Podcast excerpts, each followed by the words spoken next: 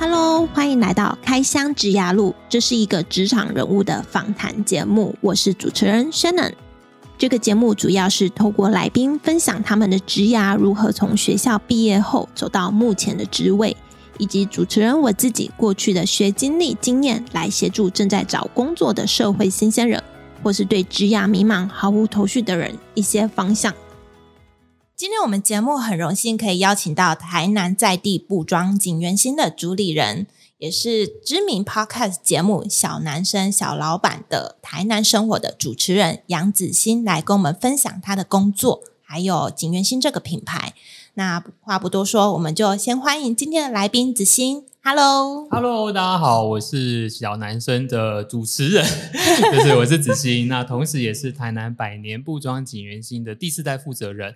那我自己其实本身算蛮跨领域，因为我是呃设计师出身的，所以从早期从事设计业，开设计公司，那到现在有一个家族事业的品牌，就是刚才提到的景元兴啊，是一个台南百年的布店。那我在里面。呃，透过印花的创作去介绍一些台湾的文化。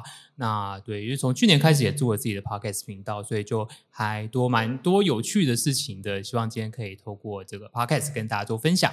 好，那在我们介绍锦源兴之前，我想先请子欣来跟我们介绍你的学经历背景。因为呃，你虽然现在是一个品牌的主理人，但你过去是学设计的嘛，所以我想先。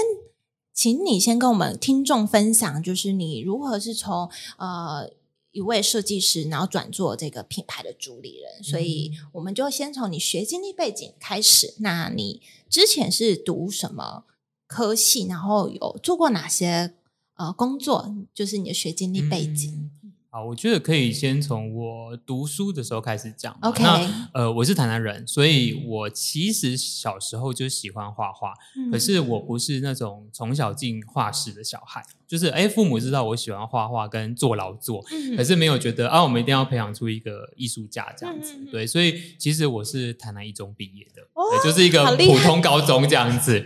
那呃，可是因为我后来对于哎，好像物理化学就不行，所以 就念了文组这样。那念了文组，我发现哎，我好像对文法商也没什么兴趣。可是你念文组，你不做文法商，你要干嘛这样？所以那时候我就自己开始。某个程度的兴趣的探索吧，在高中的时候，我就发现，哎，我是蛮喜欢做什么家政课的劳作啊，然后就是之类美术课的的一些事情这样。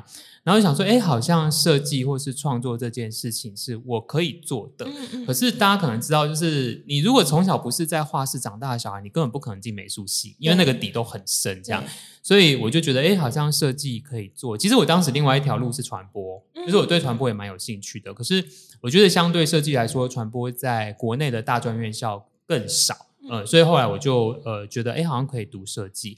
那有一点误打误撞，那时候就进了呃国立台湾师范大学的工业教育系。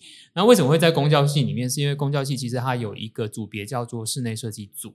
嗯，因为其实工教系就是一个培养高职师资的一个系所，那、嗯、那时候就哎，反正靠设计就去念了，然后好像师大好像还不错啊。那时候一心 想去台北这样子，就是古亭站师大夜市那个师大，然后去了之后就觉得哎，好像也还蛮有趣的。嗯、那可是不免俗，其实师大并不是一个设计学校或者设计学院，那呃，它其实蛮多是在培养师资的这一块，所以还好是我当时念大学的时候，已经不强制每一个学生都当老师了。嗯所以我自己在呃，我还一开始还有修过一门教育学程，我还记得是教育心理学。我上完那堂课，我想说，妈，我不要当老师了，就是这不是我人生的志愿。跟我也蛮感谢那堂课老师教的很无聊，他让我对这一点兴趣都没有这样子。对，然后呃，就就继续往设计的路线前进了。那。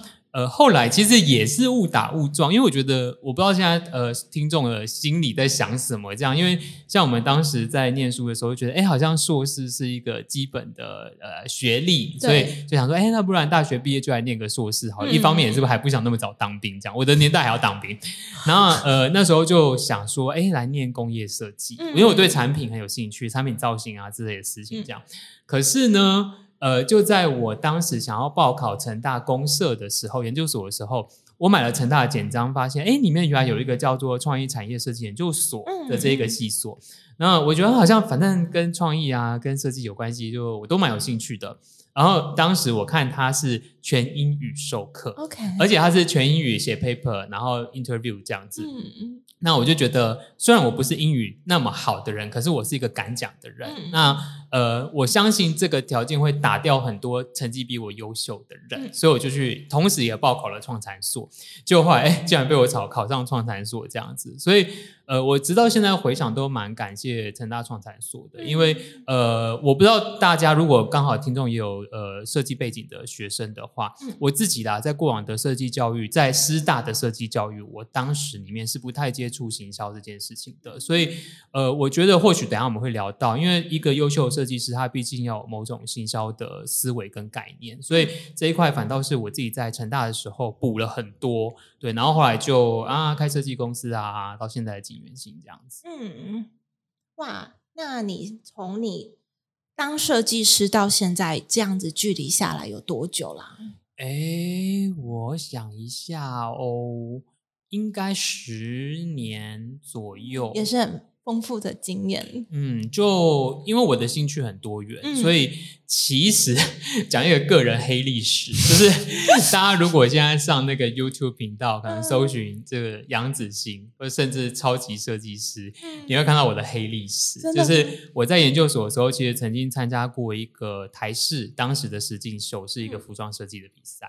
对，那因为其实我对服装也蛮有兴趣的，所以我在大学的时候就有去旁听，呃，俗称家政系的人发系里面有一个呃老师专门教服装设计的。呃，服装设计跟服装制作，所以其实我也会一点皮毛。然后那时候就去学这个东西，因为我觉得，嗯，其实设计的逻辑是一致的，只是你今天把它应用在平面、应用在服装、应用在建筑，它会产生出不同的样态。可是那个逻辑是一样的。但是我觉得一个人要有设计的那个 sense，这个还是天生的诶。因为像我自己，我对设计、对美感、对色彩，我就很不行。嗯，我觉得可能真的，我觉得需要有一点天分。对，所以像我自己，因为后来也是因缘际会，就开始在大学有任教一些设计或是文创相关的学系，嗯、我就有发现，有的学生不是你教出来的，嗯、是他本来就很有天分，嗯、只是我们可能透过业界的经验，或是我们过往执行的技术上面，然后让他们能够往。更符合市场，或是更发挥他潜能的方向前进。嗯，那像我之前也会遇到有一些学生，他对设计非常有兴趣，读的也是设计的学系，可是他知道他自己不是最厉害的设计师。我觉得那也很好，因为他 maybe 找到了一个很好的切口是 PM。对，我觉得那个是反倒是设计产业里面比较缺乏的角色。嗯，那有没有像你之前遇到的学生，是他根本就比较没有设计艺术的这一个？经呃 sense 啦，就是他比较没有这个灵敏度，嗯、但是就是因为他考上这个科系，他就硬读啊、哦，当然会啊，但是我觉得，嗯，嗯，怎么讲呢？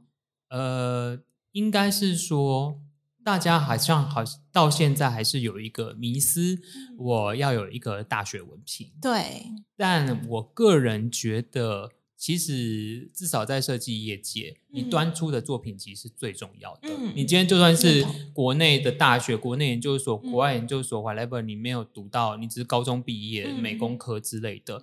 如果你的作品集够好，然后你的人的态度跟你做事情的方法是对的，嗯、你到底有没有大学学历其实没有那么重要。但不可否认的是，因为嗯，我觉得国内的教育体制、教育现场其实是有一些状况的。嗯、那包含学校整体的营运，所以大部分的大学生是可以毕业的。嗯、可是你到里面到底是你只是为了拿到那个文凭，还是你真的有所学习？因为其实从我们一线的教育现场你就看得出来，就是到底学生投入的程度如何。那嗯，因为我不是专职老师，我一直都是兼任讲师，嗯、所以我的角色就是。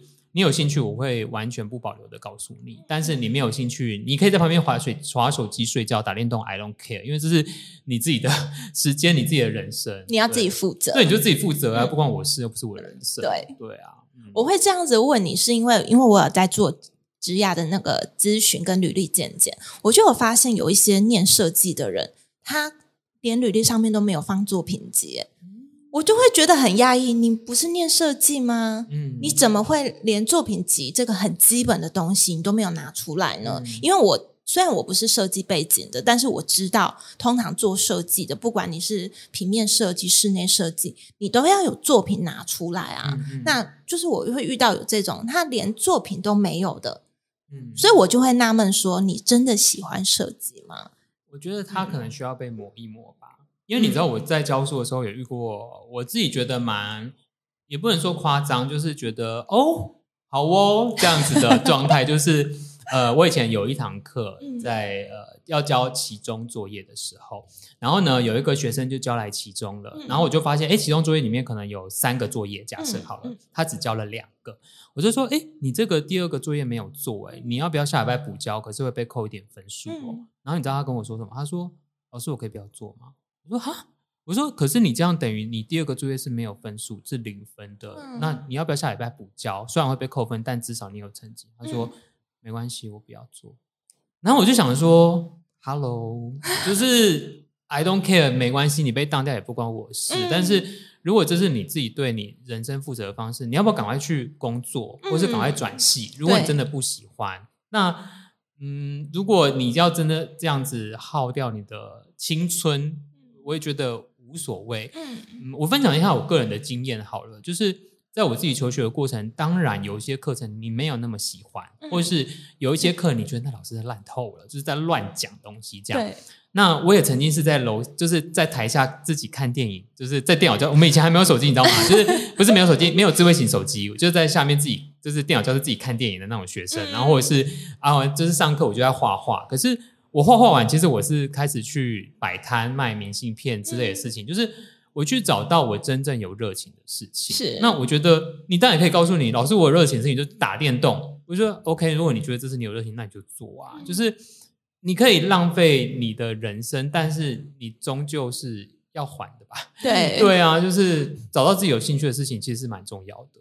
嗯，那回头过来，我想问子欣，你认为？一个优秀的设计师，不管是哪一方面的设计都好，他应该要具备哪些条件呢？呃，我觉得这一个题目其实蛮广的，嗯、因为当然你的呃设计本质要是好的，嗯，对，但呃，到底我我应该是说，我观察到现在一个很特别的状态，这十年来吧，嗯，我不知道大家有没有发现，其实，在台湾设计界，随着自媒体的发展。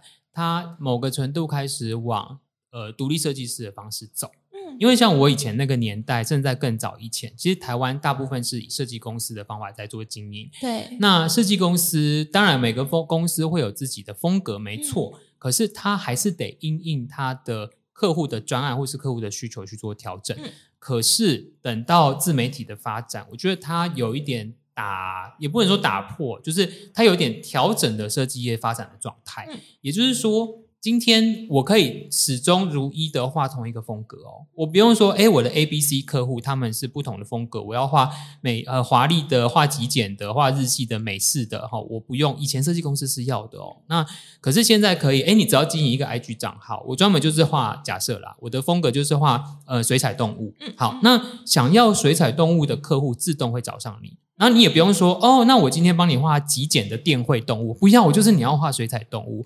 所以我觉得这件事情它有一点点在呃改变这个设计的生态系。嗯、那回到刚才那个题目，就是我觉得一个优秀设计师目前的现况啦，你不一定要能够驾驭很多风格，嗯，可是你要能够知道你自己的风格是什么。对，我觉得这个是。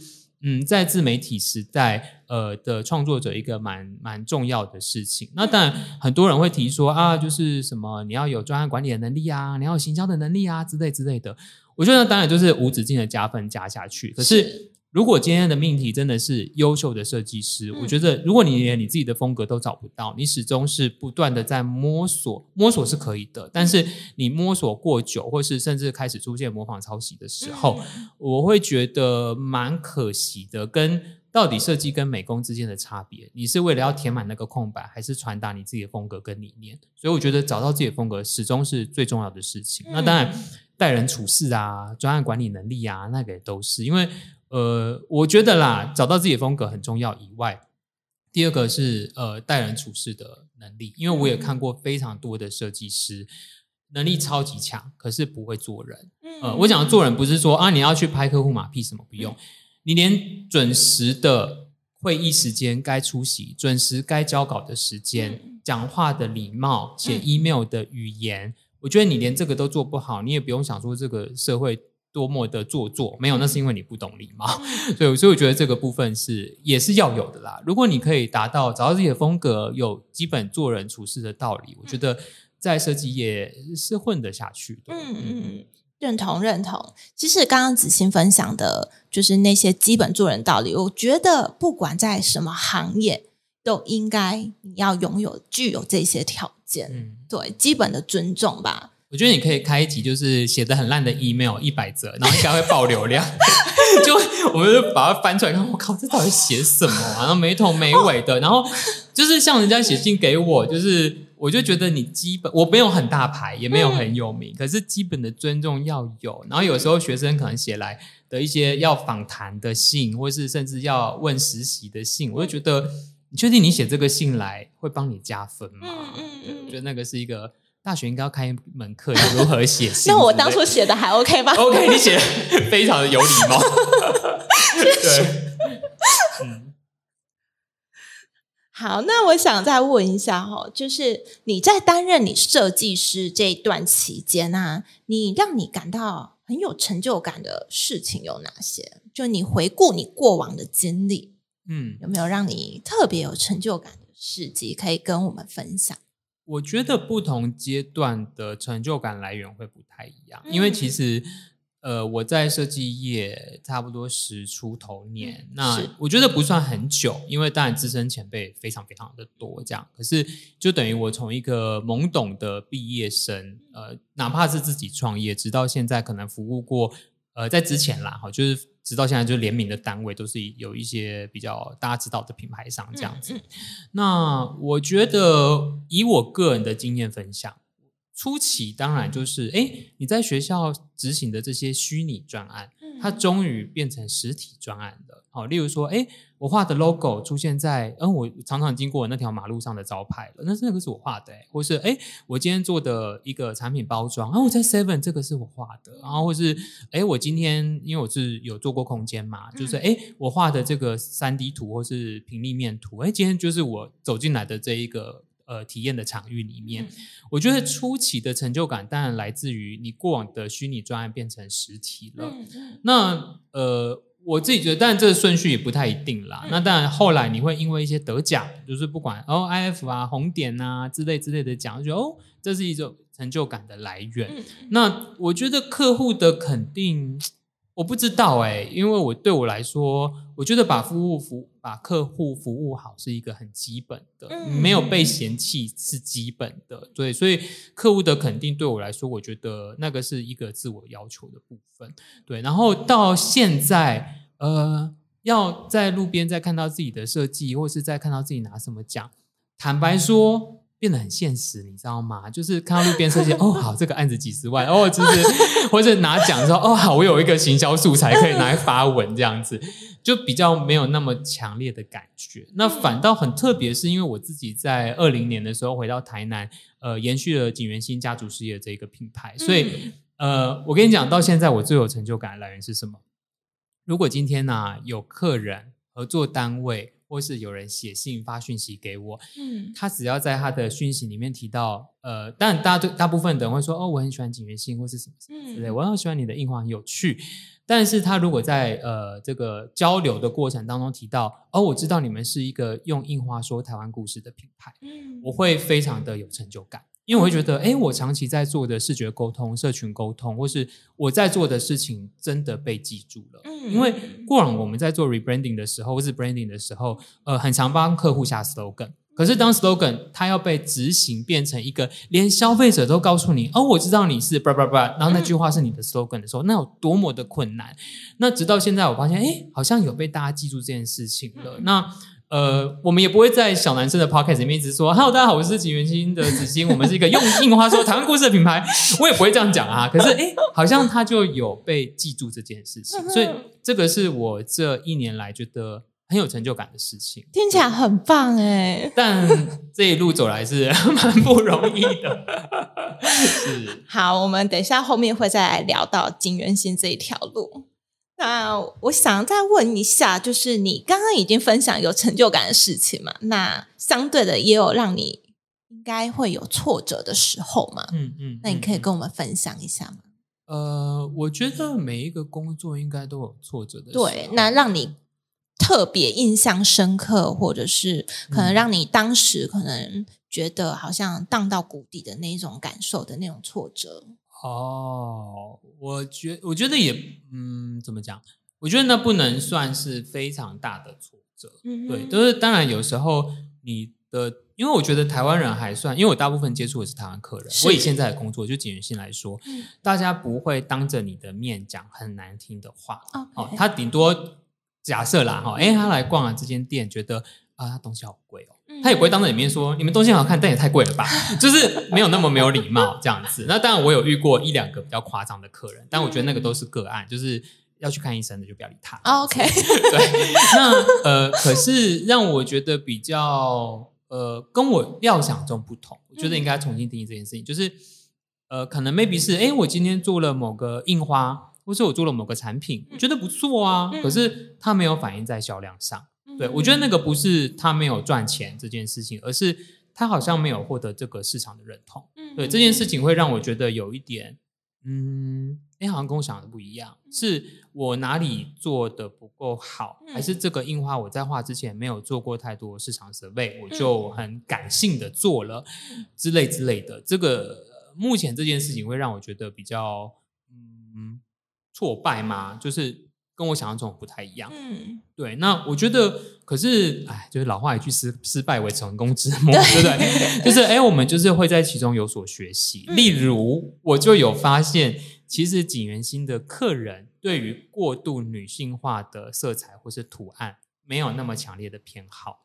嗯，因为其实有看过我自己目前呃创作印花的片，我知道其实我们是一个很浓烈、具有幽默感、有温度的品牌。嗯、那可能相对于其他非常柔美啊、华丽啊、日系小清新的品牌，我们家显得就是东南亚味很重，就是很浓烈。然后我有曾是呃曾经想说，哎，要不要往那个路线走一点点？后来后来发现，哎，没有哎，这好像不是我们。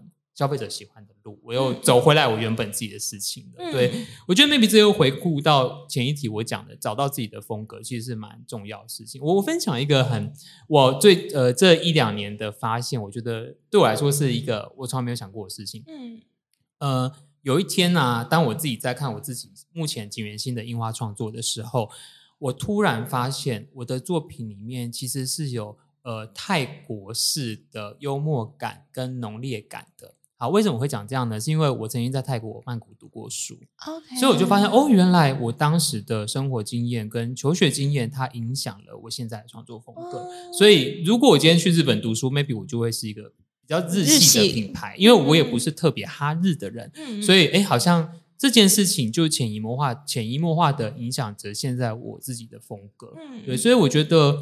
嗯，讲挫败好像现在觉得还 OK，那当然是会有很多不顺利的事情。可是如果能够从每次的挫折当中有所新的学习，持续去修正，呃，你的路往你想要去的方向走，我觉得每一次的挫败，呃，都值得珍惜。虽然当下很痛苦，嗯，对，我相信每一次的失败或者是每一次的挫折，都是让你成长的养分。嗯、对我，其实是我访谈过过去的来宾。不管是在什么行业，每一个人都是这样觉得。你现在所付出的绝对不是白费。没错，没错。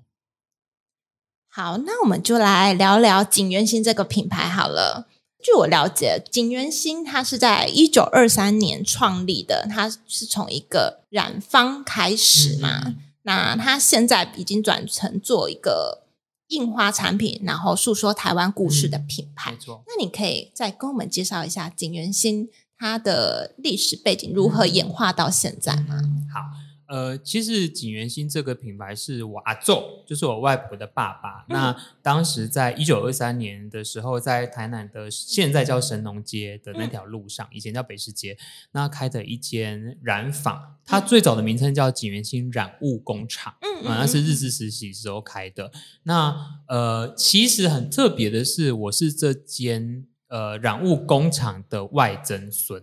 呃，因为呃，大家如果听我刚才，哎，我刚好没有讲，我阿做名字叫张相，可是我姓杨，我不姓张.对，所以呃，其实我是大女儿的三女儿的儿子，我已经转了两个姓出去，你知道吗？对，那为什么今天会是由我在延续这个家族布庄品牌？其实是跟呃整个台湾的布业、世界的布业应该这样讲的发展是很有关系的，因为大家可以想象，一百年前其实没有所谓的成衣。那时候没有成衣哦，也百货公司有啦，但是卖的就是不是没有那么大量生产的成衣，也不像现在你去网拍啊，去星光三月啊，就是买了就走，还分 S M L 这件事情这样。对，所以呃，其实早年其实锦元兴卖的就是布料，那这些布料你可以拿去做衣服、做床单、做窗帘。因为你买不到现成的衣服、床单跟窗帘，你知道吗？你要你要么就自己车，你要么就找师傅做，然后就要么就没有，就结束这样。所以那时候其实阿祖就是做染坊，然后卖布，其实生意都做得还不错。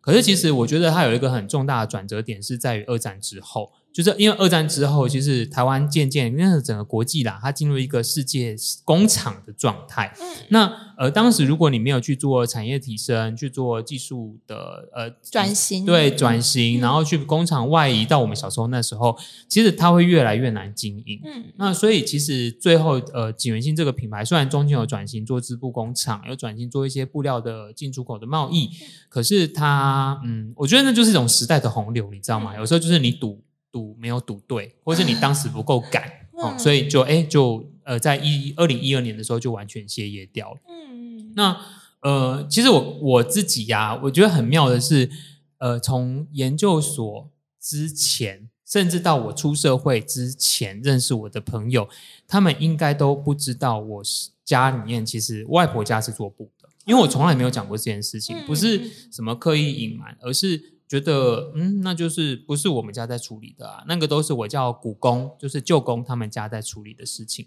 那其实是因为我后来就就创业了嘛，就开了品牌设计公司这样。那呃，一直到我其实是它是并随着一点职业倦怠，就是我就觉得嗯，我明明是一个有一点才华的设计师，为什么我一天到晚在帮设计做你要的东西，然后这些图啊，反正最后就是你高兴就好。你要红色就红色，绿色就绿色，whatever，反正我能够结案就好。这样，那我就觉得，嗯，我想要做更多 for 我自己的事情。对，所以我有了这个想法，差不多是在一七一八年的时候。那当时其实家族事业也收了几年了，然后我就觉得，嗯。好像有机会再做些什么，加上那时候我有去京都看到很多老品牌的转型，就觉得诶可以做这件事情，所以后来我就跟亲戚讨论说，诶虽然阿宙的布店已经收掉了，可是我觉得可以试着用文创设计品牌行销的方法，我们再做一次。那我指的我们是我啦，哈，因为其实大家也都呃退休的退休，然后当老师的当老师，做生意的做生意，也没有人想要再回来再重新开始这个家族事业。嗯嗯。所以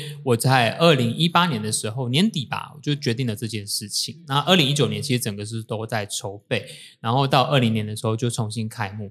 可是中间其实他遇到一个很大的问题是，呃，刚刚有讲到家族事业其实完全是收掉的，是，所以他在呃可能技术啊、厂房啊、然后设备、员工啊，都完全都没有。所以其实当我回来要延要延续这个百年布庄品牌，我遇到一个很大的问题是产品线的断层。包含顾客认知的断层，因为那时候在台湾甚至台南市场已经没有人知道景元兴这个品牌，因为其实景元兴做的一度是应该是南部地区最大的染坊之一了，在日治时期的时候，可是后来就是被呃被时代的洪流就是冲走了这样子，对，所以呃我当然第一个是我必须要重新再教育跟沟通这些过往历史，但第二个是那我的新的产品线是什么？对，所以那时候我就想到说，哎，其实。呃，我是可以把印花这件事情加入到这个品牌线，因为我本来就平面设计师，嗯，印花对我来说就是一个重复图腾的设计，没有那么的困难，所以后来我就想了这个方法去串联我自己的专业跟家族布业之间的故事，但是要画什么印花又是另外一个题目，所以我就想说，那不然是台南品牌，呃，基本上台湾人对台南的认知都还是一个老城市，所以我就想说，哎，那就呃用印花说台南故事去说台南的故事开始，所以就开始画了什么。乌鱼子啊，四大名扁啊，哈，或者是就是黑面皮露啊、关庙面啊这种东西，对，就开始了这个品牌之路了。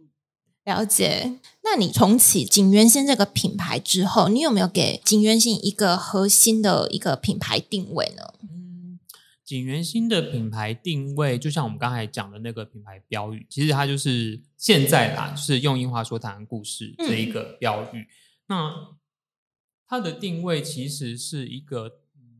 说实在的，景元兴现在是透过不断的行销跟策划这件事情，去论述台湾的文化，是或是我想要做的事情。嗯、所以包含像我自己开的呃 Podcast 频道叫小男生，嗯、对，那男是台南的男。那为什么会叫小男生？是因为呃，这个 Podcast 的全名其实叫做小老板的台南生活。嗯，所以这个 Podcast 频道为什么没有叫什么景元兴之声啊 这种频道？是因为我想要透过我个人的主观意识去分享他们的生活，甚至文创品牌的经营，甚至是去专访一些在创业路上的人，这样。所以，呃，锦源兴不只是用印花去介绍台湾的文化，我们更希望它可以成为一个更好的平台嘛，应该这样说。我们有一点点声量，有一点点资源，我们可以透过我们的力量，不管透过 Podcast 或是 YouTube，甚至我们的空间里面也办艺文展览，我们免费提供场地给艺术家在那边办展出。然后到我们其实从过往一直都有在做，但是之后会更往这个方向前进是。我们会跟更多的在地工坊合作，它可能是地方多元单位，或是生呃生长者，然后或是一些弱势团体，由他们去制作景元新的产品，甚至是授权他们去用景元新的印花做他们原本的产品线，去达到一个呃台湾共好这件事情。所以呃这个是呃一直想做的事情，但我觉得还是要评估自己的能力啦，不管是财力、时间上面的，然后我们就慢慢的往这个方向去前进，这样。我当初会认识锦源兴，其实也是透过小男生这个 podcast，嗯。那也是除了被子欣的声音吸引以外，也是子欣他介绍了很多台南在地的一些文化跟呃，就是我相信是外地人会不清楚的事情，嗯、包含就是锦源兴这个，就是我相信是早期的台南在地人才会知道的品牌。那我刚好就是透过这个 podcast 节目，我可以更了解这些文化。那相对的，我有一些朋友，他们也访问过景元信嘛，是，对，那我就觉得哇，这个景元信这个小老板，我觉得不简单哦。嗯、对，我就想想要更深入去探讨，嗯，他是怎么做起来的，所以才会有今天这个机会，可以进一步来访问子欣，对。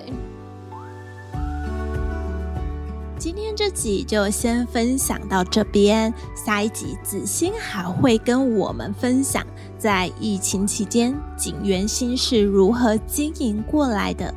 那锦源星现在在台南在地也算有名气的店家了，子欣有没有展店的计划呢？当然，还有子欣以他过去担任设计公司老板的角度，特别在我们节目分享。什么样特质的求职者会让他想录用？那什么样的履历又会让人印象深刻呢？这些都会在下周三的开箱职涯路为你揭晓。最后，谢谢你听到节目的尾声，真的真的很感谢你愿意花时间听到这里。希望我的节目对你的职涯路有所帮助。之后我会固定在每周三早上上架我的节目。如果你喜欢我的节目，麻烦你帮我到 Apple Podcast 给予五星评价，并留言告诉我你喜欢哪一集的内容，这是对我持续创作与分享很重要的鼓励。有任何建议，也欢迎来信给予指教。如果你有想听哪个行业的人物访谈，也欢迎来信告诉我。我的电子信箱放在本集的节目资讯栏里。那我们下周再见喽，拜拜。